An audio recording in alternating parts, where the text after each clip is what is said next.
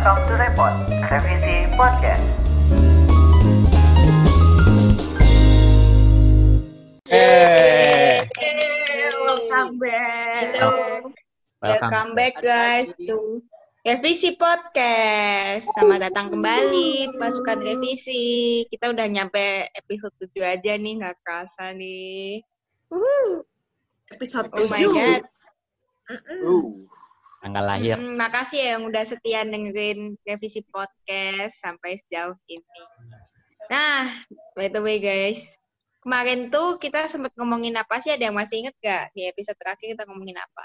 Episode terakhir kita bicara soal bagaimana kita berani mengatakan tidak eh, kepada orang-orang yang apa ya dengan seenaknya memaksa kita meminta pertolongan kita tanpa Bukan Nana, Bukan itu Nana. episode Itu lima. episode 5. Iya, aku sengaja.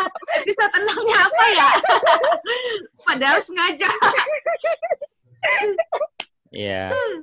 Episode 6 apa ya? Iya, Ada yang inget? nggak ada yang inget. Apa? Apa? Hayo itu kan? Itu kan nggak ingat. Aku nggak ingat.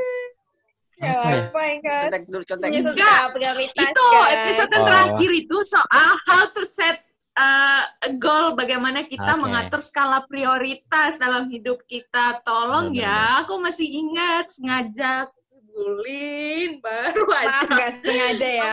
Maaf gak Ah, sengaja. sengaja jadi itu kita Iya. uh, sharing sharing Skala pengalaman prioritas. kita uh, bagaimana Fahmi mukamu uh, mana? cara kita eh apa mana sih kok hilang Ada dong. Wait. Jadi kita eh, sharing bagaimana eh, cara kita untuk mengatur skala prioritas kita pribadi, menyusun eh, strategi dan juga apa-apa saja yang harus kita capai dan tentunya kita tidak akan apa ya maksudnya terpengaruh dengan konstruksi sosial dan juga standar-standar kebanyakan orang yang selalu menganggap bahwa usia segini harus nikah, usia segini harus kerja dan lain sebagainya sebagai indikator kesuksesan kita. Jadi sangat penting untuk mengatur skala prioritas, termasuk eh, apakah kamu akan memprioritaskan dia atau dia, kayak gitu. Jadi Iya, gitu guys. ya.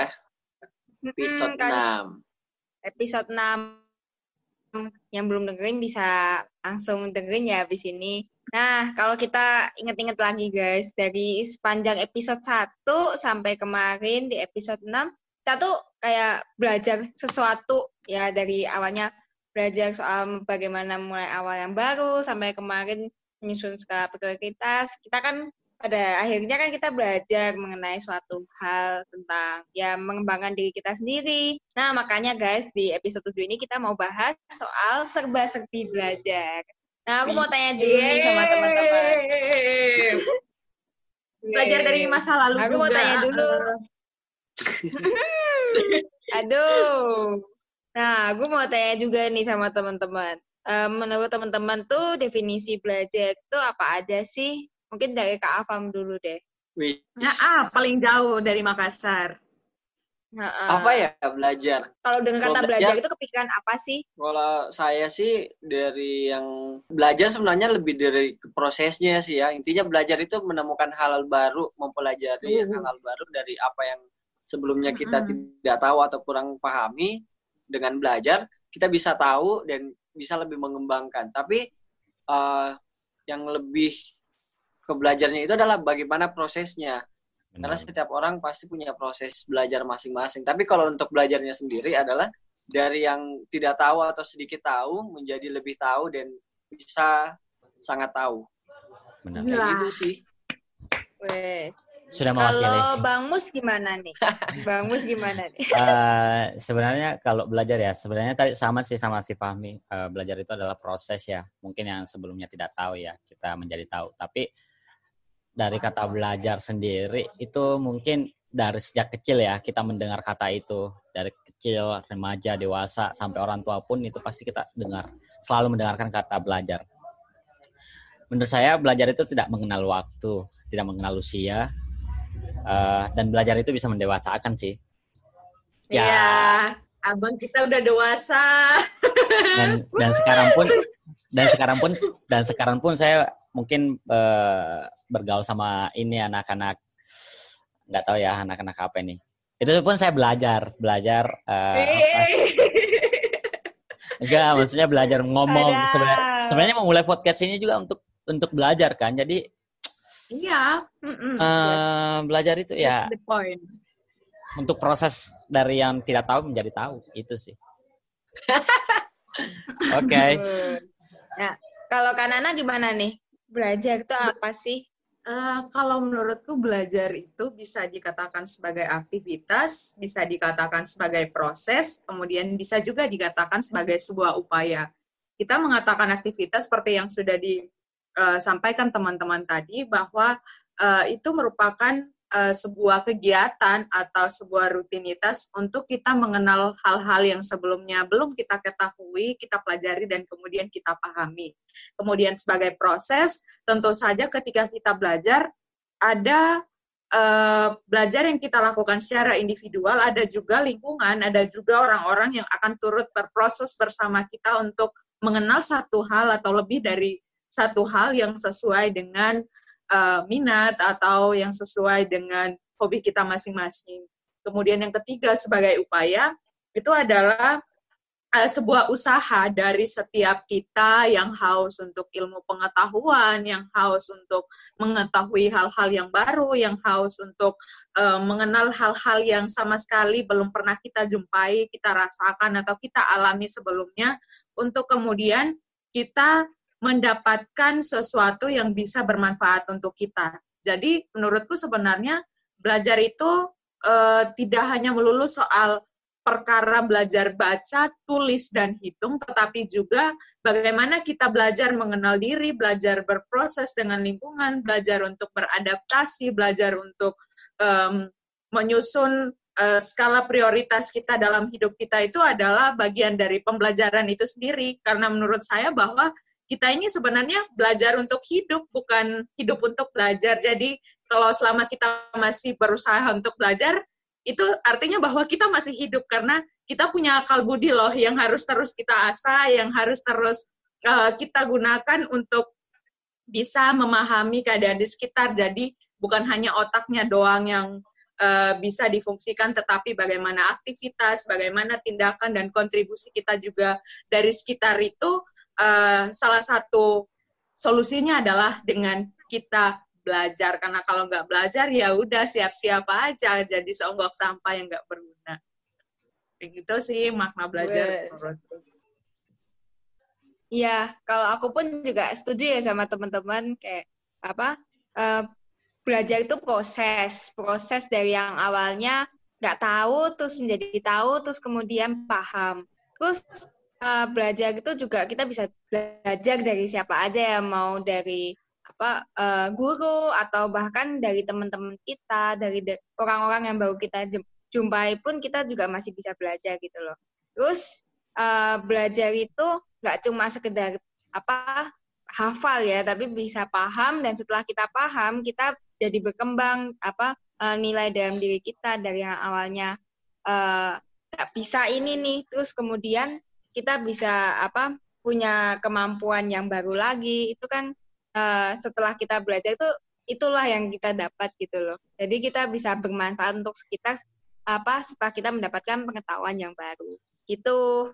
Nah, kalau soal belajar tentang tipe-tipe belajar nih, kan kalau yang dari aku tahu tuh ada empat tipe belajar. Eh, dari yang membaca, yang at- atau yang visual, terus ada yang auditory atau dari yang mendengarkan, Dengarkan. terus ada juga yang dari aktivitas-aktivitas nih, jadi yang bisa, ya, ya jadi misalnya eh, nggak bisa tuh apa cuma diam di tempat harus sambil jalan-jalan terus ada juga yang apa ya macam-macam lah itu yang kurang lebih yang aku tahu tuh yang populer tiga lah. Jadi aku salah ngomong empat. Jadi aku tiga ini yang paling populer nah kalau menurut teman-teman tipe-tipe belajar atau apa sih yang biasanya tipe yang teman-teman gunakan ketika belajar bisa apa aja sih nggak harus yang tiga itu tadi mungkin bang Mus dulu Kalau saya ya mungkin eh, ada beberapa yang saya pakai with ada beberapa yang saya pakai. Iya. Eh, yang pertama mungkin ya Belum. eh, mungkin saya biasanya Dari masa lalu ya benar, belajar dari masa lalu. Tapi eh tunggu dulu. Tapi eh kalau saya belajar belajar aduh, tunggu tunggu. Tapi kalau saya biasanya lebih cenderung belajar sendiri dulu sih. Maksudnya lebih cenderung belajar sendiri, setelah itu didiskusikan, setelah itu praktek. Jadi kayak gitu. Saya tipikal orang yang tidak suka kayak didikte sebenarnya. Saya tidak suka yang didikte, yang yang kalau dosen mengajar sebenarnya saya tidak tidak kurang ini ya. Maksudnya kurang kurang apa ya? Intinya kurang dapat ya. Kurang dapat aja sih kalau misalkan dijelaskan kayak gitu. Lebih baik diskusi, ada ada timbal balik biasanya kan kayak gitu. Lebih asik sih. Atau biasanya lebih menonton dibanding membaca ya. Tapi sekarang mungkin mau mau mencoba lagi hal-hal baru karena circle-nya sekarang berbeda dengan yang sebelum-sebelumnya Asia. Karena sekarang itu Sekarang circle K ya, Kak? kenapa? Circle ya, sekarang circle K. oke. Tinggal Oh, setan. eh, hilangnya langganan Alfamart. ya, semoga ya habis ini dapat endorse dari Circle C. Waduh. Oke, eh, Yo, tolong ya. kalau saya sih itu maksudnya eh banyak sih dan biasa saya juga mengamati sih. Biasanya saya mengamati ke sekitar saya, eh belajar dari keadaan.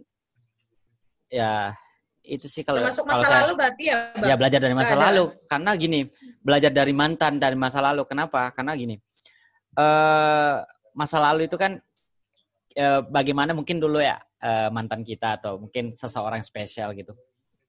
Seseorang spesial itu mungkin ada sesuatu yang tidak tidak apa ya tidak tidak apa ya. Maksudnya tidak tidak serak lah tidak serak lah. Salting nih bahas mantan. tidak serak lah ya sensitif ya Tapi- bahas mantan tuh sensitif. tapi setelah dari situ kita Kayak- belajar karena kita kita beranggapan bahwa eh, nanti setelah dari mantan itu kita belajar biar mendapatkan atau biar orang yang nanti mendapatkan kita itu apa ya sudah sudah sudah apa ini Sesuai ekspektasi. Waduh, kalau ngomongin mantan tuh langsung tone speech-nya tuh langsung berubah gitu ya. Iya benar Ada benar yang namanya kalem, langsung diam, Langsung- terus yang langsung kayak, gitu. aduh, langsung keringat dingin ya bener ada ya euforionya. lebih serem Berarti dari belum move on. maaf sudah move on lah. Nana Nana jangan Iya. tambah ya Nana sudah move on lah oke itu aja sih itu aja ya nanti baru penjelasannya Oke, ntar daripada kita bahas soal mantan terus, ntar Bang Mus gagal move on. Oke, kita move langsung ya ke Kak Nana gimana nih? Hmm, apa ya?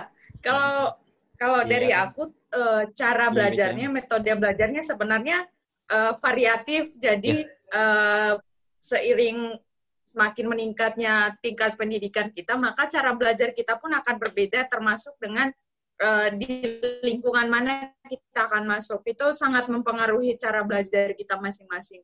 Kalau misalnya SD, aku tipikal orang yang harus misalnya eh, eh, membaca tiap eh, buku-buku pelajaran, terus kemudian aku buat catatan-catatan kecil gitu loh. Catatan-catatan kecil aku ringkas, terus nanti tiap kali eh, waktu lowong selalu kutulis, eh, maksudnya selalu kubaca, dan kadang aku punya eh, apa ya dulu awal-awal waktu SD eh, sampai kayak sekarang ini, eh, aku punya keseringan eh, menulis satu ini, satu eh, perikop atau satu topik itu ulang-ulang di satu buku. Jadi ada buku yang memang khusus untuk aku tulis ulang-ulang. Jadi maksudnya bukan cuma menghafal, tapi eh, biar aku ingat apa yang ada di buku itu dan apa yang aku tulis. Kemudian itu juga kayak melatih ini ya, psikomotorik kita bagaimana melatih tangan kita ini sendiri untuk menulis dengan rapi. Kemudian eh, pas masuk SMP, cara belajarku udah beda. Kalau yang eh, waktu SD emang fokusnya cuma bacanya buku-buku pelajaran atau majalah seperti majalah Bobo dan komik Conan.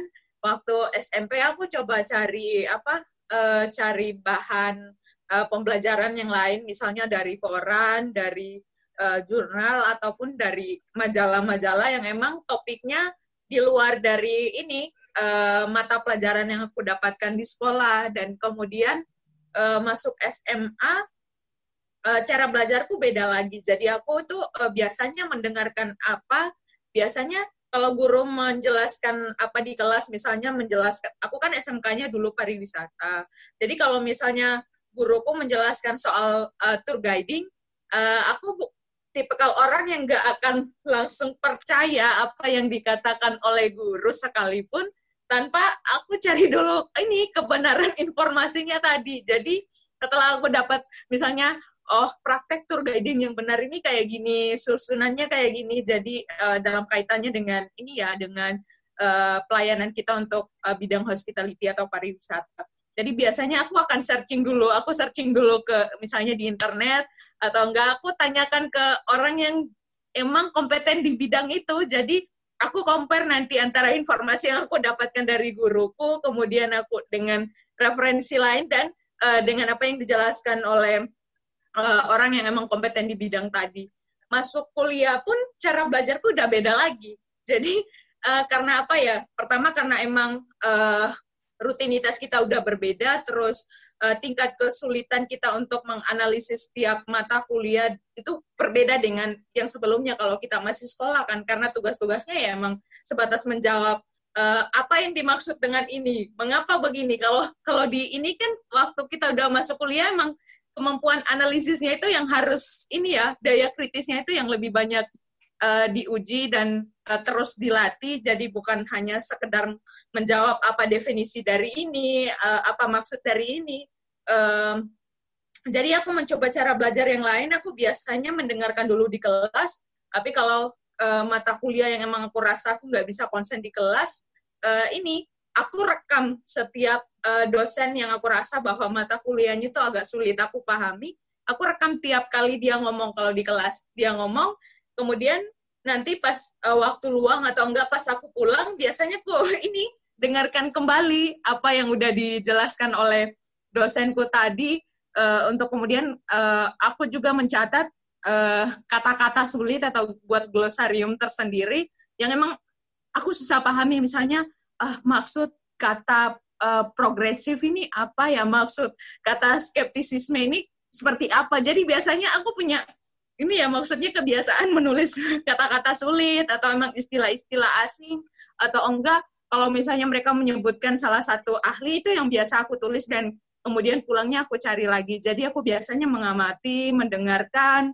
kemudian aku punya hobi kayak buat blog note kayak gini. Jadi aku biasanya menulis eh, hal-hal uh, yang aku dengarkan, uh, apa yang aku pahami dari situ biasanya aku tulis di sini. Jadi uh, bisa terus mengingatkan aku dengan topik-topik yang udah aku pernah dengar. Baca buku apa pun, setiap saat aku pasti akan selalu membuat catatan-catatan kecil tentang isi buku yang aku baca dan kemudian juga aktif itu ya maksudnya aktif uh, berkomunikasi dan berdiskusi dengan orang-orang yang emang punya uh, kompetensi dan emang paham soal uh, apa yang sedang aku pelajari sehingga bisa ini uh, makin memperkaya lah ya uh, informasi yang aku dapatkan. Jadi intinya bahwa uh, cara belajarku itu selalu disesuaikan dengan rutinitas dan juga tingkat uh, kesulitan di apa ya tingkat pendidikan kita sendiri kalau yang uh, dari aku sejauh ini. Nah, itu kalau dari Kanana ya, apa banyak banget ternyata tipe belajarnya. Nah, kalau ke Afam sendiri gimana? Tipe belajar apa sih yang biasanya digunakan? Waduh, dengar penjelasan Nana jadi semakin minder nih. kalau kalau saya sih, cara belajar sebenarnya dari dulu sampai sekarang uh, audio visual sih yang yang sudah mainstream. Saya lebih cepat paham kalau melihat dan mendengarkan, apalagi kalau langsung mempraktekkan. Karena terkadang kalau cuma teori yang didengarkan di depan kelas itu agak sulit untuk dipahami. Tapi kalau sudah praktek di lapangan, apalagi uh, pelajaran fotografi, itu uh, teorinya di kelas kayak gimana ya?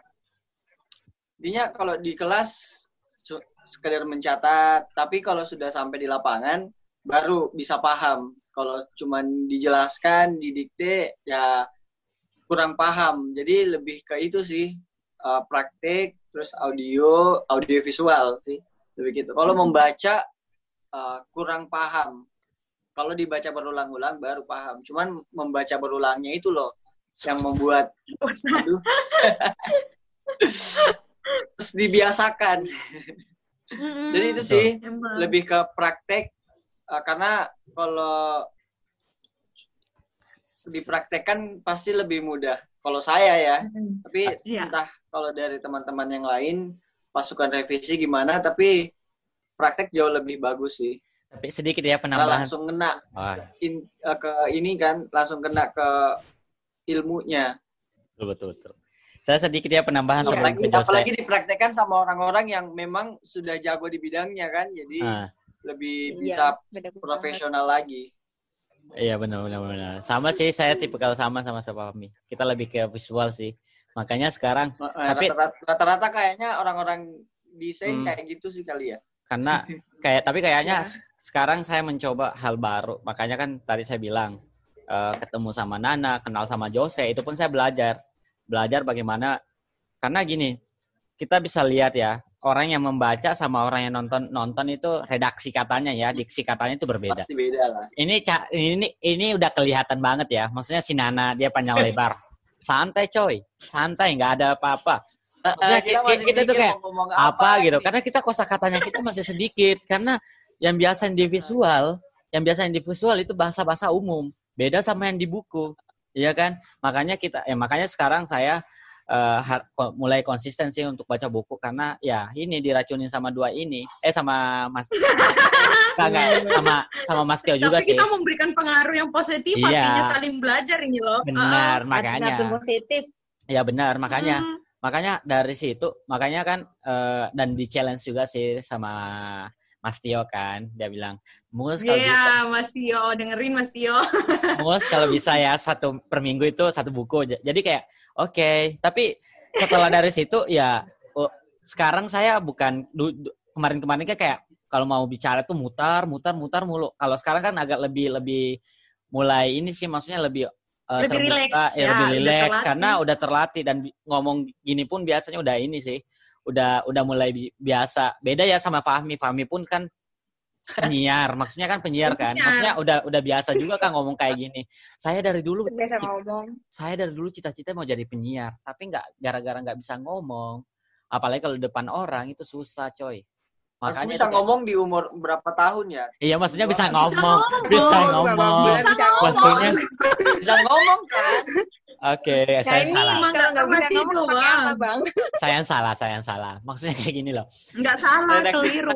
Oke, Ya, oke. Oke, saya yang keliru gitu. Makanya, makanya, makanya gini loh. Maksudnya sekarang itu kayak, oke mungkin eh, medianya, media, media untuk mendapat informasi mungkin saya eh, baru lagi ya, karena kemarin kan di film, di film, tapi ya outputnya juga lain kan.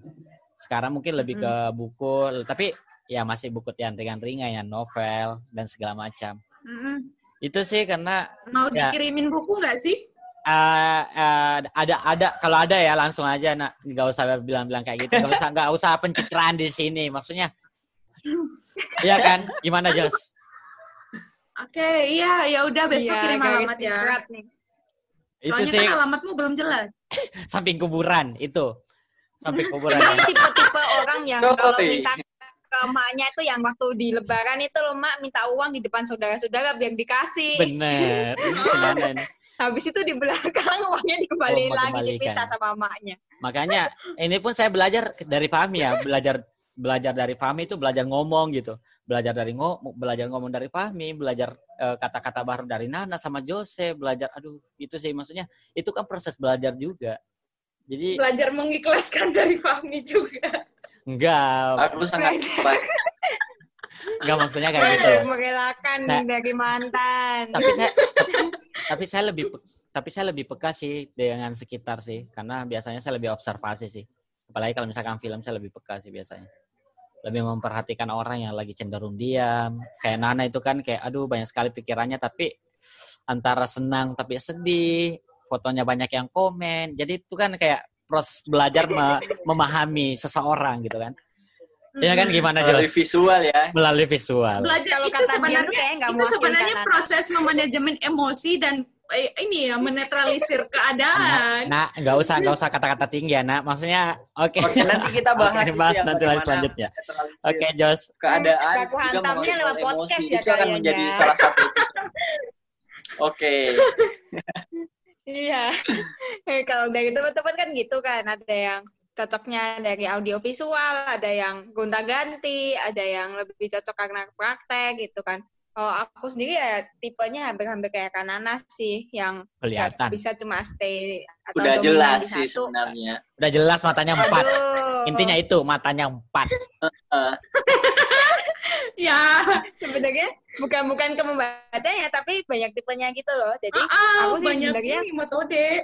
tipe jadi aku tuh nyaman sebenarnya baca buku itu juga nyaman karena kan ya selain buku paket pelajaran ya karena most of them isinya atau teori semua yang nggak tahu kebenarannya kayak gimana gitu ya dan bosenin banget Nah, jadi buku-buku yang selain buku paket lah itu aku masih suka untuk baca terus eh, apa ya dari nonton-nonton video atau film dokumenter terus Untuk Bisa TikTok, juga apa TikTok. dari yang sering aku pakai sih Aduh, kalau TikTok, iya sih, tapi TikTok sekarang udah banyak yang bermanfaat loh, jujur Betul, kayak betul, betul. banyak konten-konten sejarah Untuk kayak atau Kalau dulu orang gitu dapat loh. dapat eh, pengetahuannya dari buku, terus dari video, sekarang dari TikTok Hmm, banyak tutorial. hal baru. Iya, yang- soalnya TikTok Mm, juga jadi- video kan sebenarnya. Mm. Iya, video kayak yang lebih inspiratif gitu loh, ketimbang orang-orang yang kayak udah solusinya apa anak-anak yang belajarnya di kelas tuh susah kayak mereka larinya tuh ke TikTok sekarang gitu loh. Secara mereka lebih gampang pahamnya pakai visual gitu. Yang kayak dibikin parodian lucu-lucu atau kayak kejadian sejarah atau ada yang jelasin soal reaksi kimia dan sebagainya macam tuh salah satunya kan TikTok. Terus eh, aku juga seneng nih kalau dengerin atau eh, orang ngomong misalnya eh, cerita-cerita sama orang terus apa mereka sharing kayak misalnya kayak ketemu teman-teman inilah apa sharing sharing pengalaman terus bisa menarik suatu pelajaran lah dari situ. Terus em, misalnya kalau aku sih kalau di kelas ya nyamannya kalau misalnya ada guru yang jelasin benar-benar dari awal sampai akhir gitu loh. Soalnya beneran banget aku kerasa banget kalau misalnya aku skip satu kelas gitu atau misalnya ada kegiatan di luar kelas lah waktu harusnya ada penjelasan nah itu aku bakal kerasa banget ketika masuk kelas berikutnya tuh eh, kayak ada yang bingung gitu loh seolah-olah ada sesuatu yang hilang dari penjelasannya padahal udah dikasih materi atau handout tetap aja kayak ada nggak bisa paham gitu. Tapi aku juga pakai eh, cara yang kayak kinetik itu jadi misalnya aku sambil belajar misalnya ini diterapin yang kayak teori-teori gitu yang terpaksa ngafal apalagi aku anak bahasa yang harus menguasai kota kosakatanya atau eh kosakatanya itu cukup banyak gitu loh. Jadi eh, kadang-kadang aku bisa kayak ngafalin eh, kata-kata itu sambil jalan-jalan mondar mandir sambil diomongin lah atau apa. Jadi banyak banget lah cara belajar yang aku pakai. Tapi yang kayaknya aku sering pakai tuh yang eh, mendengarkan sih. Cuma ya itu tergantung mood aja yang kira-kira aku suka pakai itu yang mana. Kayak gitu.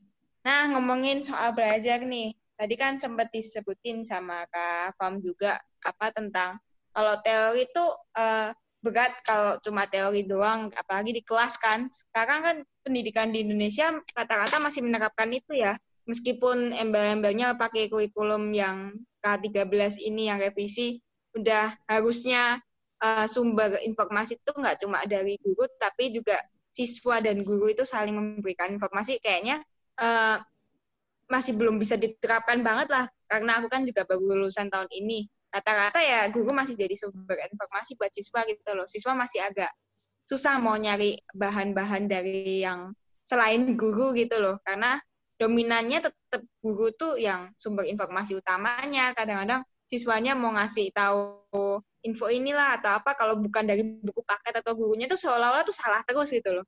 Nah aku makanya mau bahas soal belajar formal sama non formal teman-teman lebih pilih belajar formal atau yang di dalam bangku kelas dengerin atau apa atau non formal nih ya. Misalnya kita ketemu sama orang terus kita cerita-cerita atau misalnya kayak eh, seminar atau apa workshop yang bukan formal di kelas gitu loh. Jadi kita bisa sharing-sharing kayak gitu. Nah kalau teman-teman juga bisa apa eh, kayak nggak bisa milih nih ah, mau formal atau non formal teman-teman bisa juga kasih kayak feedbacknya gitu misalnya oh kalau aku belajar formal plus eh, positifnya ini atau negatifnya ini nah mungkin dari Kanana dulu karena tadi ceritanya panjang banget ya Kalau dari aku sih apa ya? uh, intinya bahwa proses belajar entah formal ataupun non formal itu emang harus berjalan beriringan, harus saling support satu sama lain. Jadi kita tidak hanya uh, perkara belajar dalam kelas doang bahwa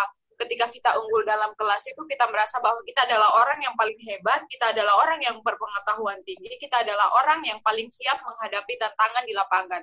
Lebih daripada itu kita juga tetap membutuhkan pendidikan non formal entah aktif di komunitas, entah diskusi dan sharing dengan orang-orang di sekitar kita, entah uh, kita mengikuti seminar, diskusi entah virtual ataupun non virtual, uh, pendidikan formal ataupun non formal itu sebenarnya saling mendukung satu sama lain, bisa uh, saling support satu sama lain, berjalan beriringan. Kita tidak hanya bisa belajar di dalam kelas lantas mengabaikan proses belajar kita di luar kelas, karena percuma saja kalau misalnya ketika kita unggul dalam kelas, kita punya kemampuan akademik yang sangat tinggi, kita merasa diri, menyombongkan diri sebagai orang yang paling hebat, sebagai orang yang paling pintar, sebagai orang yang paling siap menghadapi tantangan yang akan ada di lapangan setelah kita lulus nanti. Tetapi kita tetap membutuhkan ruang-ruang belajar non formal, entah di komunitas, entah diskusi bersama orang di sekitar, entah mengikuti seminar ataupun workshop secara virtual ataupun non virtual,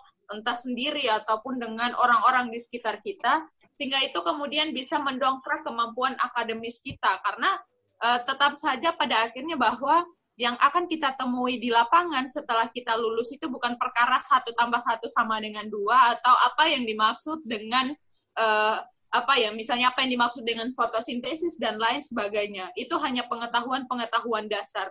Proses belajar yang sesungguhnya itu akan ada di masyarakat. Bagaimana kita berkontribusi di masyarakat itu adalah uh, indikator yang akan menunjukkan bahwa apakah proses belajar kita selama ini sudah berhasil, sudah turut membentuk kita menjadi manusia yang siap menghadapi tantangan di lapangan atau tidak. Jadi menurutku nggak bisa kita paksa harus belajar di kelas mulu, kita tetap membutuhkan sistem belajar di luar kelas. Jadi jangan batasi anak-anak, jangan batasi diri untuk merasa kita belajarnya ya harus di kelas doang, membacanya juga harus seputar mata pelajaran ataupun mata kuliah. Belajar dari banyak hal, mencoba banyak hal, berbicara dan berdiskusi tentang banyak hal pun itu juga adalah upaya untuk kita belajar dan memperkaya diri kita dengan pengetahuan-pengetahuan yang tidak hanya sebatas soal sains dan teknologi, tetapi juga bagaimana membaca fenomena yang ada di lingkungan tempat kita tinggal sih. Jadi kalau misalnya udah berjalan beriringan, aku pikir kita tidak perlu khawatir soal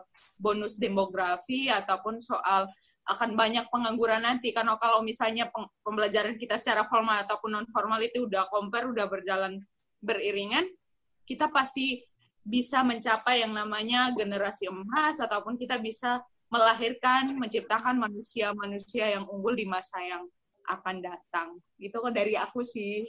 Yeay. Kayaknya udah di backup ya semua kanan. sama. Mantuk. Waduh. Udah, udah di backup. Padahal abis ini Kak Afam nih. Kalau saya sih sepakat sama Oh, anak, Kak. udah itu aja. Aku juga Ya, sepakat sama Nana udah di gitu backup semua dong. nih kayak. Ya jangan gitu dong. Oke. sharing lah dari pengalaman apa Kak Afam sama Bang Mus juga. Ini Kak Afam dulu deh. Gimana nih? Apa tadi Belajar pertanyaannya sampai lupa? non- Ya, Eh, belajar formal versus non formal mungkin kayak unek-uneknya, enak gak enaknya kayak gitu. kalau saya sih dari asas kebermanfaatan pasti masing-masing punya manfaat di bidangnya masing-masing.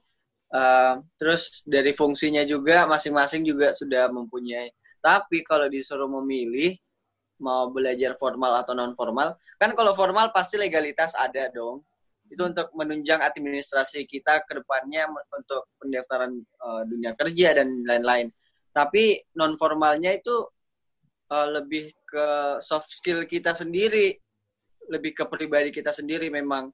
Dan eh, itu tidak harus berada di situasi yang kaku, yang eh, apa ya? Intinya lebih ke kebebasan. Bagaimana kita mengeks- mengekspresikan bagaimana cara kita belajar.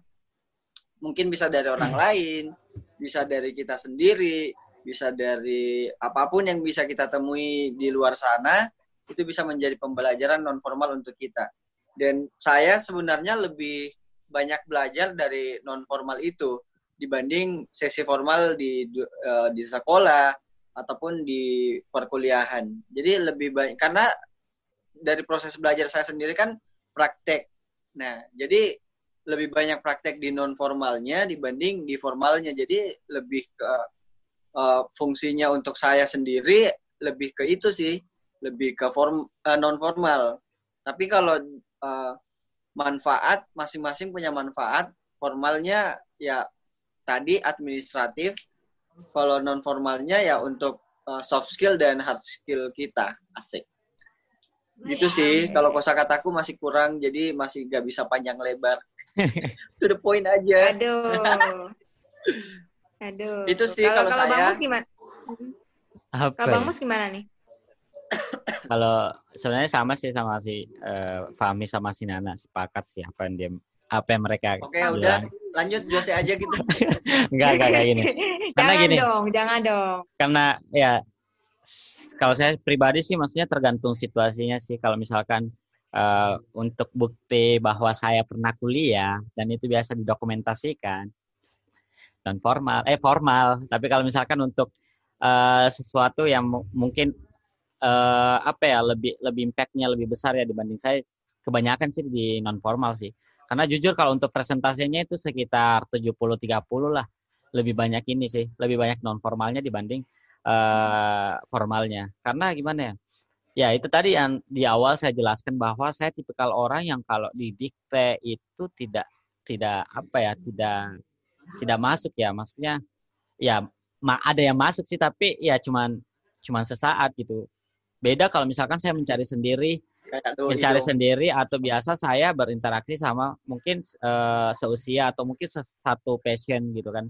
Itu lebih cenderung apa ya? Lebih cenderung uh, mengasihkan, asik, lebih mengasihkan, cepat lebih cepat paham atau dan bisa tambah relasi juga kan itu nilai plusnya kan kayak gitu. Makanya kemarin selama kuliah, selama selama kuliah itu saya ya pin, maksudnya tempat itu saya pindah-pindah kan ya. Sudah dijelaskan beberapa episode itu. Makanya itu proses belajar saya kayak kayak, kayak gitu sih. Karena saya pak saya tahu sih karena di dunia perkuliahan itu tidak serta merta eh, apa ya belajar eh, yang betul-betul nanti bakalan digunakan di dunia kerja. Karena saya paham juga kak kalau kita di dunia kerja itu kita pasti di teamwork ya. Maksudnya lebih kerja tim dibanding kalau misalkan dalam kelas ya walaupun mungkin biasa kita ada namanya kerja kelompok tapi kan ya bukan rahasia umum lagi yang kerja kelompok itu cuma berapa orang coba. Itu menurut saya itu bukan teamwork sih. Maksudnya pasti ada satu orang yang kayak waduh saya satu kelompok sama dia nanti saya datang saya datang saja store muka ya udah. Sisanya main game. Jadi kayak ya formalitas formalitas untuk ini sih kayak administrasi yang tadi dijelaskan sama Nana sama si Fahmi. Jadi itu sih kalau saya uh, Jos. Lebih cenderung hmm. ini sih kalau ya, saya setuju cenderung, sih. cenderung uh, eh, non formalnya kalau saya sih. Iya. Nah setuju sih sama teman-teman semua pendapatnya uh, ya emang sih kalau uh, belajar formal sama non formal tuh sama-sama punya plus minus kalau dari aku punya pengalaman yang hampir mirip lah sama teman-teman soal apa pengaruh lingkungan tadi kalau lingkungan, lingkungan tuh bener-bener besar banget sih kalau di aku soal belajar juga. Nah, kalau di SMP itu aku punya kebetulan karena setelah aku uh, dibully di kelas 7 terus aku kan di kelas 8 ya um, lebih menutup diri lah mulai dari kelas 8 dan kelas 9 tuh aku bergaul sama orang-orang ya ya ya udah sedikit banget lah istilahnya. Nggak uh, nyampe 10 orang. Ya udah aku lebih akrabnya dengan mereka ke mana-mana mainnya bareng mereka. Tapi yang bikin istilahnya salah satu kelemahannya di kelompok pergaulanku itu adalah mereka tuh bukan tipe orang yang suka aktif di kegiatan atau mau mencoba sesuatu yang baru. Jadi ketika aku uh, merasa pengen nyoba ini nih misalnya, aku pengen ikut kegiatan ini atau aku pengen ikut lomba ini atau pengen uh, nyoba sesuatu nih. Nah, karena waktu itu aku memang di posisi yang benar-benar belum bisa seberani ini ya. Aku masih harus bergantung banget lah sama temen atau butuh temen lah belum bisa survive sendiri.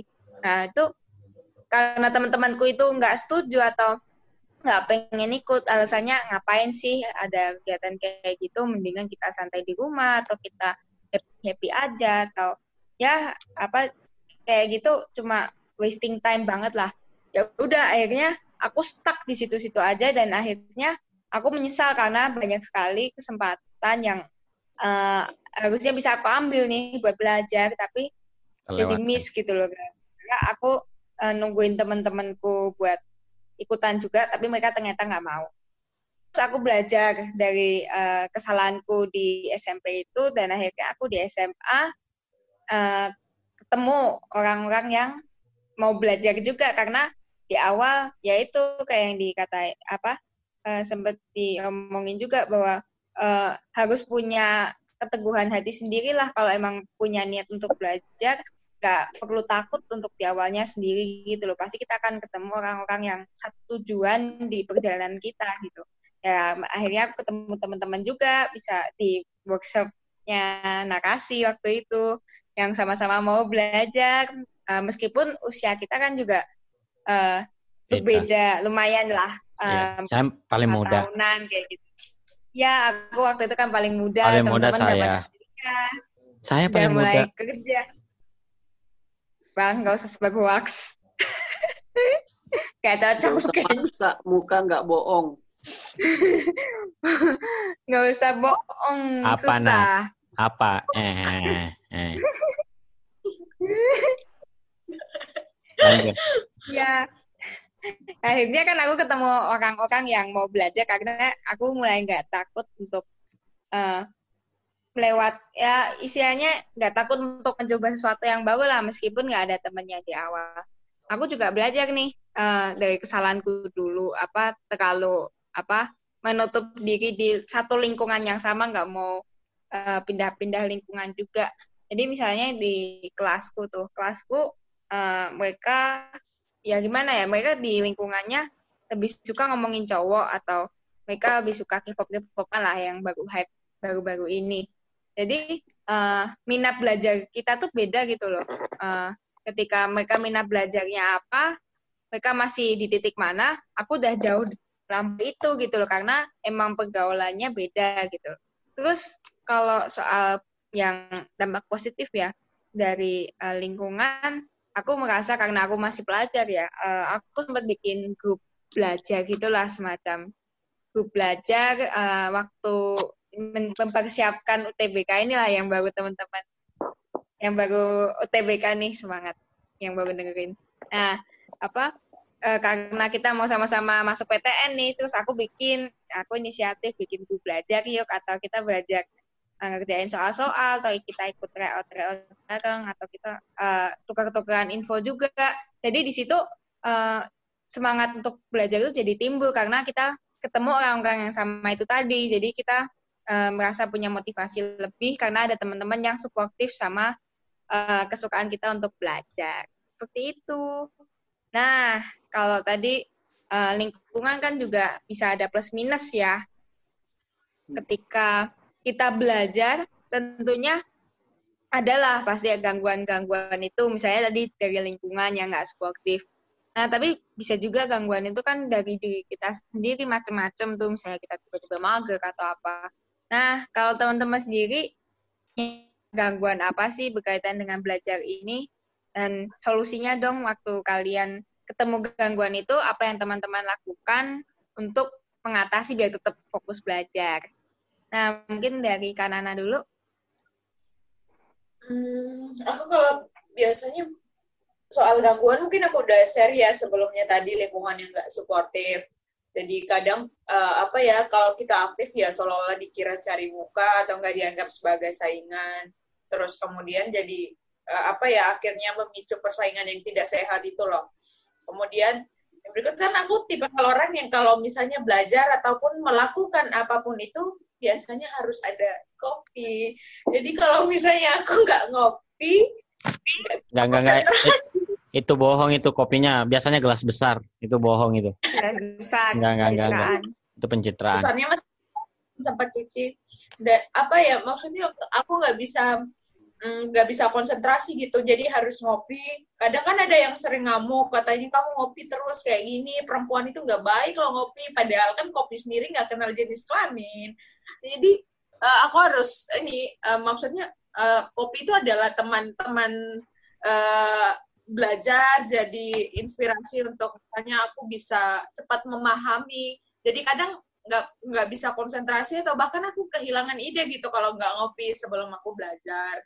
Terus yang kedua mungkin kadang gangguan kesehatan kadang kan uh, kalau misalnya aku suka kecapean biasanya kan cepat lambung apa ya lambung atau maku biasanya kumat. Jadi eh, kadang-kadang uh, kan kalau misalnya udah terlalu keasikan belajar sampai lupa makan kayak gitu.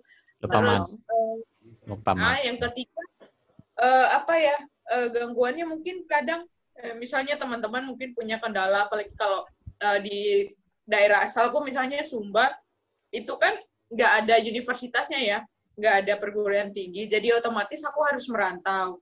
Merantau ke ini walaupun masih dalam satu provinsi ya tapi jarak tempuhnya juga lumayan nggak bisa diakses uh, ini uh, pakai jalur darat harus uh, lewat transportasi laut atau enggak transportasi udara. Nah kadang uh, beberapa kendala misalnya aku sementara uh, menikmati proses belajarku itu biasanya kan ada sejak kayak misalnya tantangan orang tua kita sakit atau enggak ada apa ya ada problem-problem uh, yang kadang mempengaruhi konsentrasi kita saat belajar. Aku kan kayak misalnya kalau papaku sakit atau ibuku sakit aku kan biasanya cepat down gitu. Jadi kadang kayak ini uh, I see. Uh, kayak cepat apa ya walaupun kan kita udah uh, apa ya teman-teman di sini pun mungkin tahu aku adalah tipe kalau orang yang biasanya suka uh, ngereceh ya ketawanya ngakak ngikik terus uh, apa ya maksudnya ribut mulu kan tapi kalau misalnya sampai pada keadaan apa ya orang tua kita jauh terus kita nggak bisa ngelakuin apa-apa dan mereka dalam kondisi sakit dan kita hanya bisa membantu mendoakan ya rasanya apa ya uh, rasanya sakit juga kayak gitu itu kadang juga turut uh, mempengaruhi emosi kita. Terus uh, gangguan yang uh, satu lagi sih mungkin aku kalau ini ya uh, soal apa um, kadang kayak misalnya kita masuk dalam lingkungan yang misalnya di luar provinsi. Kadang kan kalau misalnya kita mau belajar masuk dalam suatu lingkaran atau lingkungan kan kalau apalagi dibilang oh itu anak-anak Indonesia Timur nggak bisa ini nggak bisa itu itu kadang kadang juga ini ya maksudnya stigma soal orang-orang Indonesia Timur itu juga kadang menjadi tantangan tersendiri. Jadi kadang kita mau show up di uh, lingkaran orang-orang yang didominasi oleh orang-orang Indonesia Barat, anak-anak yang yang seolah-olah Indonesia ini hanya seputar Jawa dan Nusantara, hanya se eh, seputar Jakarta itu yang kadang benar, benar. gimana ya ya soal kita baru nyebutin daerah asal kita kita dari NTT atau dari Indonesia Timur udah langsung dilabelin tuh, oh nih, uh kamu uh, hmm. orang Indonesia kayak gini ya, kayak gini ya. Jadi seolah-olah nggak ada baiknya gitu loh. Mindsetnya, mindsetnya mereka udah buruk biasanya sih. Kita nggak terbiasa lihat perbedaan, soalnya kita ya itu salah satu belajar formal tuh kelemahannya itu kita nggak dibiasa untuk melihat perbedaan. Jadi misalnya kita di kelas tiba-tiba ada anak yang pindahan dari luar pulau nih misalnya atau daerah dari sukunya beda aja pasti kayak kita tuh katro banget gak sih? Ya misalnya hmm. tiba-tiba eh kamu di ini apa? Pertanyaannya tuh kayak nggak nggak relevan. Seolah-olah ya kita nggak emang nggak dibiasain aja lihat sesuatu yang berbeda gitu.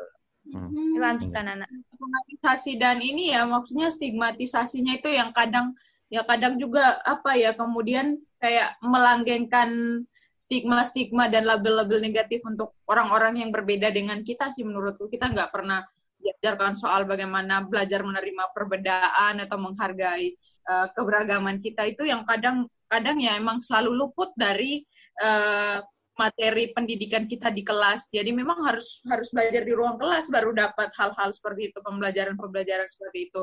Dan gangguan yang terakhir kalau dari aku sih mungkin ya kadang-kadang gini ya eh, kalau misalnya lagi belajar lagi baca atau lagi diskusi sometimes kan kita apalagi kalau udah kecanduan dengan handphone orang lagi ngajak diskusi pun kadang masih sibuk cicat atau ngakses sibuk main HP kadang kita nggak mau kalau misalnya ada ada orang yang lagi ngomong sama kita tapi sibuk main HP, tapi kadang juga kita tanpa kita sadari kayak misalnya lagi ngobrol kayak gini, ada chat atau enggak ada lagi ada obrolan dengan orang lain yang uh, mengasihkan konsentrasi kita itu kadang sering terbagi. Kita jadi bergantung ke handphone dan kemudian uh, melupakan agenda-agenda seperti itu. Dulu sih aku seperti itu kadang, tapi makin ke sini jadi jadi semakin ini ya maksudnya belajar untuk menahan diri. Jadi kalau emang lagi benar-benar harus serius dan uh, apa ya maksudnya membutuhkan konsentrasi penuh nggak usah main HP dulu biar ini bisa dilatih juga bagaimana uh, kemampuan kita untuk bisa menghargai lawan bicara ataupun kemudian apa ya menghargai forum yang sedang berlangsung. Jadi mungkin uh, itu uh, tantanganku sih ya mulai dari ngopi sampai dengan lingkungan yang sangat beragam tadi yang nggak bisa menerima kita yang berbeda dengan mereka kayak gitu. Itu kalau dari aku tantangannya solusinya udah ada juga ya dia. Hmm, solusinya aktif di komunitas, terus aku solusinya ngopi. Enggak udah buat buat buat skala prioritas gitu loh. Jadi ada papan yang emang untuk mengatur agenda kita. Kapan saya harus santai, kapan saya harus baca, kapan saya uh, misalnya mau kumpul atau ketemu sama siapa. Itu itu uh, apa yang aku belajar untuk merencanakan itu sih yang walaupun kadang ada kendala-kendala yang terjadi ataupun eh, masalah-masalah uh, yang terjadi di luar rencana kita. Intinya kita belajar merencanakan juga termasuk merencanakan masa depan. Tolong ya fotonya. Jangan kau pamer-pamer gitu. Oke. Okay. Iya. Oke, okay, kalau kalau apa ya? Dari Kak Afam deh. Kak Afam apa nih uh, gangguan yang sering ditemui ketika belajar dan solusinya? Gangguan jiwa dia. Aduh. uh, kalau gangguan sebenarnya lebih biasa sih ya orang-orang sekitar. Kayak kita lagi konsentrasi tiba-tiba ditunjukkan sesuatu yang bisa membuat eh, konsentrasi kita buyar, yang yang jahil-jahil, terus lingkungan yang kita saya bisa biasanya belajar di tengah uh, bising juga masih bisa belajar asalkan visual dan audio visual kan. Tapi ada orang juga yang tidak bisa belajar kalau lagi bising. Mm-hmm. ya pertama sih dari diri kita juga solusinya uh, misalnya di tempat yang bising kalau itu di kosan biasanya kan kita nggak bisa langsung uh, seenaknya negur orang yang di samping uh, kosan kita. Tapi paling tidak uh, kita bisa mencari solusi untuk diri kita. Misalnya kita mencari tempat yang lain ataupun kalau memang sudah tidak ada cara lain ya ditegur aja langsung sama orang itu. Itu solusi yang untuk uh, kebisingan ataupun yang bisa mengganggu konsentrasi. Terus kalau lingkungan lingkungan yang lain misalnya uh, lingkungan yang tidak mensupport. Kalau misalnya kita lagi mau belajar hal ini tapi lingkungan uh, sekitar kita lingkungan uh, circle pertemanan kita um, ya kayak tadi Jose bilang tidak tertarik dengan itu ya sebisa mungkin kita mencari circle yang lain yang bisa menerima hal itu jadi keinginan kita untuk belajar juga bisa dibarengi dengan penambahan orang di circle kita jadi tidak mesti ya dia tidak suka dengan apa yang saya mau ya oke saya juga berarti tidak boleh suka dengan apa yang saya mau lagi. Tidak begitu. Jadi kita harus cari orang lain yang bisa menerima itu. Banyak ada banyak yang mungkin yang kayak tadi Nana bilang masuk komunitas. Kalau misalnya kita suka fotografi tapi teman kita sukanya di foto saja, ya kita cari orang yang tahu fotografi juga supaya kita bisa menambah ilmu kita bukan cuman uh, menjadi apa ya menjadi tukang tapi menjadi yes. seorang fotografer. Jadi kan biasanya kalau kita tahu sedikit tentang kamera ya paling teman-teman kita ngajaknya jalan-jalan untuk difoto doang. Tapi kalau kita banget. masuk di komunitas uh, untuk memang khusus fotografi ya jalan-jalannya memang untuk belajar. Kita motret terus diberi penjelasan oh ini kurang ini kurang ini ini tambah ini Nah, jadi lebih itu sih solusinya dari diri pribadi sendiri. Eh, solusi di- didapatkan sama kita sendiri karena kita yang tahu situasinya, kita yang tahu kondisinya, kita yang lebih tahu bagaimana menghadapinya. Kalau misalnya kayak tadi ada yang tidak suka ya solusinya kita cari yang lain. Kenapa harus bertahan sama orang yang tidak mau mempertahankan kita kan? Ah, iya, curhat ya. Iya. Masuk Oh ya, masuk. Ah, ah, Masuk Pak Eko. Pengen ini pengen nambahin yang soal tadi kalau misalnya orang tua aku sakit. Ya aku kan kadang kalau misalnya dalam keadaan down seperti itu eh, apa ya kadang yang jadi solusiku itu menulis ini menulis eh, diary atau menulis apa yang aku rasakan di buku catatanku buku harianku atau enggak di pokoknya di tempat mana saja yang seenggaknya aku bisa menulis kayak gitu. Jadi itu kadang kan kalau kita menuangkan isi hati menuangkan perasaan kita di situ juga jadi ini ya jadi kayak jadi tempat Oh, bercerita. Ah, kadang-kadang kita sama orang pun belum tentu semua orang bisa jadi pendengar yang baik gitu loh. Mereka mendengarkan tapi nggak bisa jadi pendengar yang baik. Jadi kadang kan cerita-cerita kita masalah-masalah kita yang malah ini ya Kesebar. maksudnya gunakan untuk eh, makin menjelekan kita, menjatuhkan kita dan dan lain sebagainya. Itu tadi lingkungan juga sangat berpengaruh. Atau enggak kalau masalah yang emang cuma seputar-seputar apa ya masalah yang enggak terlalu private ya udah bisa kita cari teman sharing. Kayak forum yang seperti sekarang ini juga ya kita saling saling berbagi keresahan kita saling eh, apa ya berdiskusi untuk mencari jalan keluar. Terus yang terakhir aku biasanya eh, apa ya sambil dengar musik gitu. Jadi musik-musik yang bisa menambah semangat belajar sehingga ini makin termotivasi makanya aku ke mana-mana headsetnya selalu dibawa walaupun nggak paham mus- musik seenggaknya aku bisa mendengarkan musik kayak gitu bisa jadi teman belajar lain kopi Benar. Oke. Terus kalau Bang Mus gimana nih? Apa ya gangguan ya? Iya gangguan dan solusinya. Bisa dari dalam diri sendiri atau dari luar. Saya nggak tahu sih kayak eh ini yang yang selama ini saya mau bukan hilangkan sih sebenarnya. Saya tuh kayak misalkan belajar biasanya belajar sesuatu saya biasanya terlalu antusias.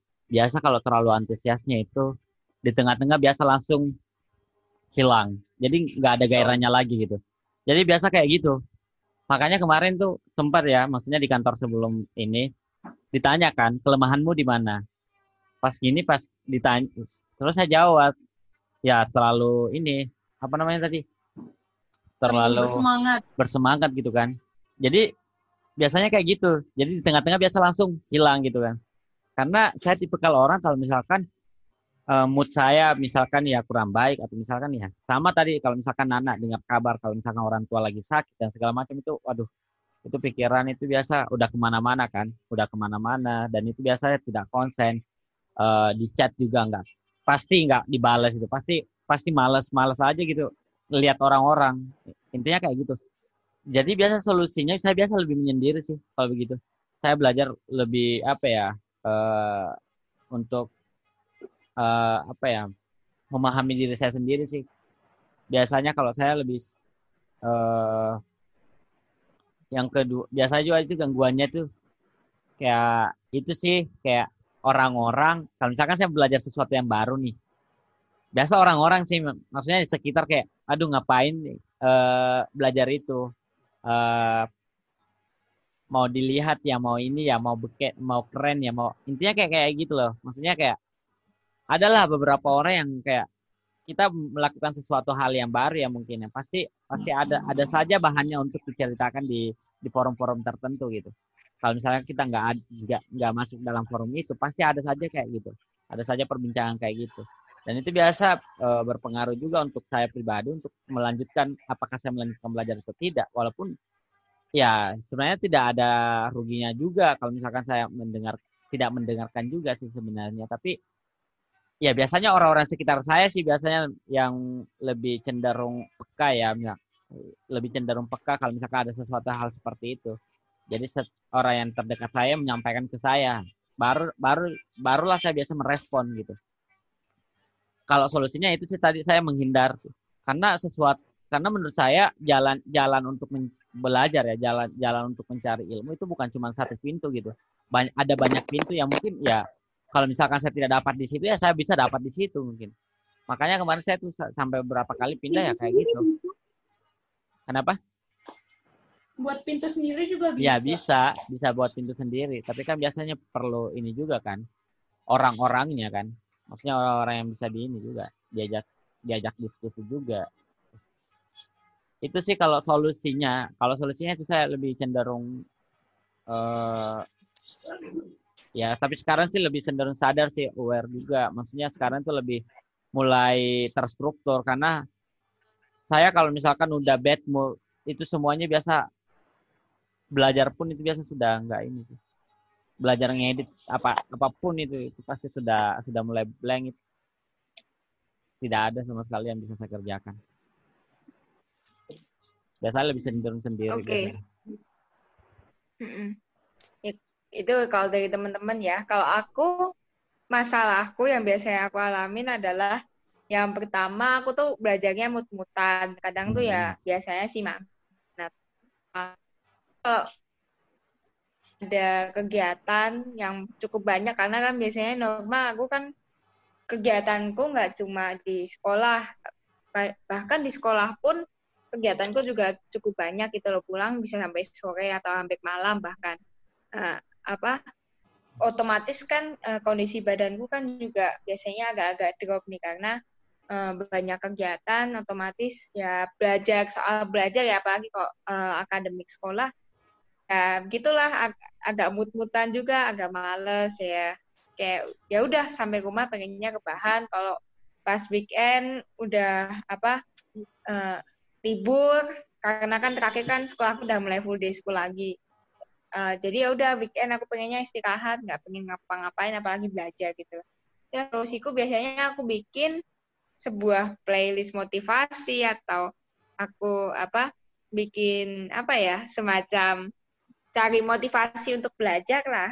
Eh, misalnya aku pasang lock screen di apa HP-ku ya isinya jangan males-malesan atau apa. Kalau kemarin waktu eh, lagi heboh-hebohnya persiapan TBK nih sebelum aku eh, ada pengumuman keterima itu aku bikin eh, lock screen. Jadi eh, isinya tuh bener-bener apa tulisan logo universitas yang aku mau terus di situ ada kata-kata motivasi misalnya apa kamu yakin mau ke sini kenapa kamu masih main HP gitu loh ayo belajar kayak gitu. Terus aku juga masalahku adalah aku gampang tertekan karena kan sempet tuh kalau aku ketemu satu masalah misalnya matematika nih karena kan aku struggle-nya terakhir-terakhir itu kan di pelajaran matematika. Itu benar-benar aku tertekan banget aku takut kalau nggak lulus apa SMA cuma gara-gara satu mata pelajaran matematika doang nilaiku nggak memenuhi standar kayak gitu aku pikiran terus gimana nih? Masuk nilaiku apa nggak lulus nih? Padahal udah berapa kali eh, try out aku masih kalah nih nilainya. Ya udah akhirnya aku berusaha untuk menangkan diri dulu terus aku bikin jadi aku nulis biasanya. Aku ya nggak bisa tunjukin sekarang sih tapi biasanya tuh aku bikin kayak nulis aja eh, apa yang harus aku lakukan eh, kayak memotivasi diri sendiri kamu tuh hebat dah berjuang sejauh ini kamu harus lanjutin perjuangan kamu ya intinya memotivasi diri sendiri lah supaya moodnya naik dan bisa belajar terus dengerin lagu-lagu yang liriknya Jadi emang harus Iya. sendiri. motivasi diri sendiri siapa lagi yang bisa uh, memotivasi diri sendiri Ada Gitu kita loh. kan yang motivasi tapi hujatan. Yes nah aku selain itu aku juga denger dengerin lagu-lagu yang emang bisa motivasi diri sendiri contohnya apa When You Believe atau Oh iya, iya uh, benar benar. banyak benar. banget lah sebenarnya lagu-lagu yang positif gitu loh karena aku sempat dengar juga penelitiannya apa yang Oh, iya. kita dengar itu bisa mengaruhi kita gitu jadi ya udah aku misalnya uh, lagunya misalnya kan aku di uh, bagi-bagi tuh buat review pelajaran aku bikin pilih lagu yang bersemangat aku tuh suka lagunya JKT48 yang Reverb tuh. Karena kan uh, liriknya kebetulan uh, ya dalam banget lah. Apa jangan gampang menyerah apa jangan putus asa kalau ketemu sesuatu yang sulit gitu. Jadi ya udah dari situ aku motivasi banget. Terus kalau soal pelajaran nih untuk memahami sesuatu biasanya aku ketemu struggle karena teori kan kadang-kadang ya udah yang tadi aku sempat bilang guru-guru ya udah kasihnya eh, pokoknya gini nggak nggak mau kasih penjelasan lagi. Akhirnya aku berusaha cari-cari cocok logi gitu loh. Ah, enaknya kalau supaya paham ini aku sambung-sambungin lah sama apa kayak gitu. Jadi mencari korelasinya gitu loh antara satu teori dengan kenyataannya atau aku bikin istilahnya jalan jalan bodohnya lah atau cara kodainya lah buat memahami suatu teori kayak gitu. Kalau yang dari luar kayaknya gangguannya udah bisa uh, aku udah sempet ngomongin ya tadi. Nah, terakhir nih sebelum kita Tip. tutup Tips closing ya. statement kalau dari teman-teman apa teman-teman apa nih soal belajar menurut teman-teman setelah kita dengerin dari awal sampai akhir teman-teman eh, menurut teman-teman tuh belajar itu kayak gimana atau seperti apa serba-serbi belajar mungkin dari Bang Mus udah ketahuan. Kalau saya sih gini ya, maksudnya eh, sebenarnya juga ini eh, saya juga eh, apa ya, saya saya juga lakukan sih, maksudnya mungkin teman-teman eh, kalau mendengar ini asik. Kalau saran saya ya, mungkin saya ini lebih ke saran sih Jos ya. Kalau nanti closing statement mungkin bisa si Nana atau si Fahmi ya. Saran saya sih eh, kalau misalkan mau melakukan sesuatu gitu kayak kalau mindsetnya dulu, ubah dulu mindsetnya sebelum belajar gitu. Karena eh, ibarat gini ya, ibarat gelas gitu, ya dikosongkan dulu sebelum diisi gitu kan. Karena apa ya? Karena ba- kebanyakan teman-teman saya biasanya dia belum mencoba tapi sudah mengatakan tidak bisa. Ah itu saya saya saya biasanya lebih tidak. eh, saya biasanya emosi sendiri sih kalau misalkan seperti itu. Kalau misalkan eh mus mau belajar ini tapi susah ya maksudnya apa ya belum mencoba tapi eh sudah mengatakan susah gitu kan.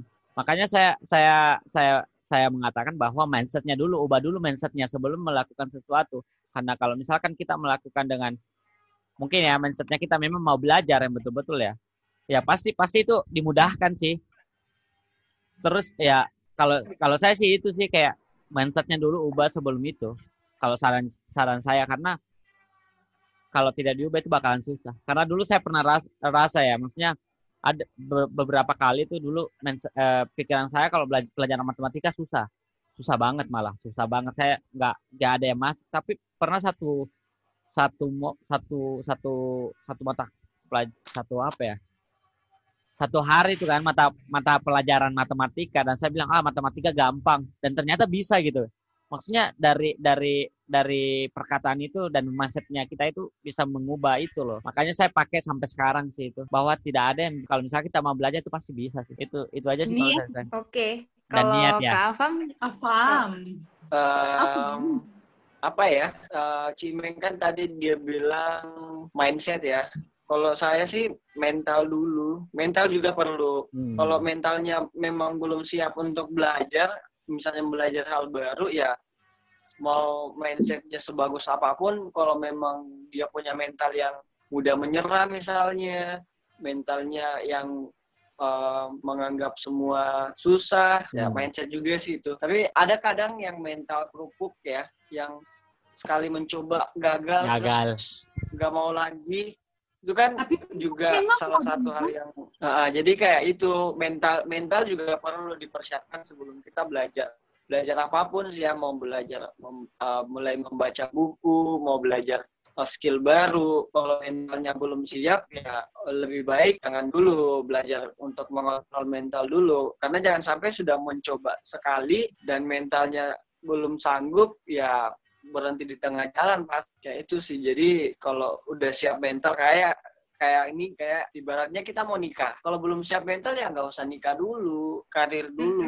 Mm-mm, jangan bener sampai karena mentalnya belum siap ke pernikahan dilamar malah nggak bisa atau nggak mau gitu kan. Diajak Gitu. serius Jadi malah nggak ya, mau. kalau- Ah, ah, karena kan mentalnya belum sampai ke mental pernikahan kayak gitu. Jadi ya mental juga perlu sih. Kalau saya sebelum belajar apa pun mau belajar membangun rumah tangga mau belajar uh, di tempat uh, perkuliahan yang baru itu harus siap mental dulu ada yang panas nih itu sih Yang ya panas kalau nih. saya. Nggak pakai sih. Nak, waktunya tiga menit ya, nak. ya Langsung Oke, ke depan. silakan. waktu Nanti- karena nak Balas dendam nanti dia tuh. Singkat, singkat ya kan anak. Bateraiku. Kalau di buku apa ya? Aku ingat eh, kata Mark Twain, try a lot of things so you can find your eh, apa ya eh, initial interest. Maksudnya bahwa cobalah banyak hal, belajarlah banyak hal sampai kamu menemukan satu hal yang benar-benar kamu cintai. Mungkin kata orang eh, mengetahui satu hal jauh lebih bagus daripada eh, apa ya? Banyak tahu soal satu hal jauh lebih bagus daripada eh, sedikit tahu soal banyak hal. Menurutku itu apa ya yang membedakan hanya sebenarnya hanya terletak pada lingkungan, lingkaran dan kepentingan kita masing-masing. Intinya bahwa jangan pernah berhenti belajar, jangan pernah merasa bahwa gagal, keliru, salah itu adalah hal-hal yang membuat kita tidak bisa mencapai impian kita. Kita bisa belajar dari mana saja, dari siapa saja, bahkan termasuk dari anak kecil sekalipun atau belalang yang kamu temui di halaman rumahmu, di taman depan rumahmu. Jadi itu adalah eh, apa ya maksudnya kita belajar bukan hanya soal perkara teori tetapi juga praktik yang kemudian kita kompilasikan untuk bisa menjadi karya-karya yang positif, bisa menjadi sesuatu yang berguna dan berdampak eh, bagi eh, sekitar kita. Intinya bahwa jangan ini, jangan cuma eh, sibuk belajar untuk merelakan masa lalu, tetapi juga belajar untuk menyerahkan diri seutuhnya untuk berproses dan belajar bahwa kamu tidak merasa diri paling hebat. Ya itu, kita belajar itu pertanyaannya bahwa kita masih hidup. Yes. Itu tadi ya guys. Uh, sekali lagi belajar itu memang kita perlu tanamkan mindset. Kita tuh emang butuh belajar seumur hidup dari awal kita lahir sampai nanti kita uh, akan meninggal gitu. Kita pasti akan belajar. Dan makanya kita harus punya mental yang mau belajar terus-menerus, mau belajar dari siapa saja, di mana saja, dan kapan saja. Oke guys, itulah episode kali ini tentang serba-serbi belajar. Makasih ya guys udah mau dengerin. Jangan lupa uh, share video ini kalau ke teman-teman kalian kalau kalian berkenan. Dan jangan lupa follow Instagramnya Revisi Podcast di @revisipodcast. Oke okay, guys, sekian dari kami. Terima kasih. Bye bye. Sampai jumpa di episode berikutnya ya guys.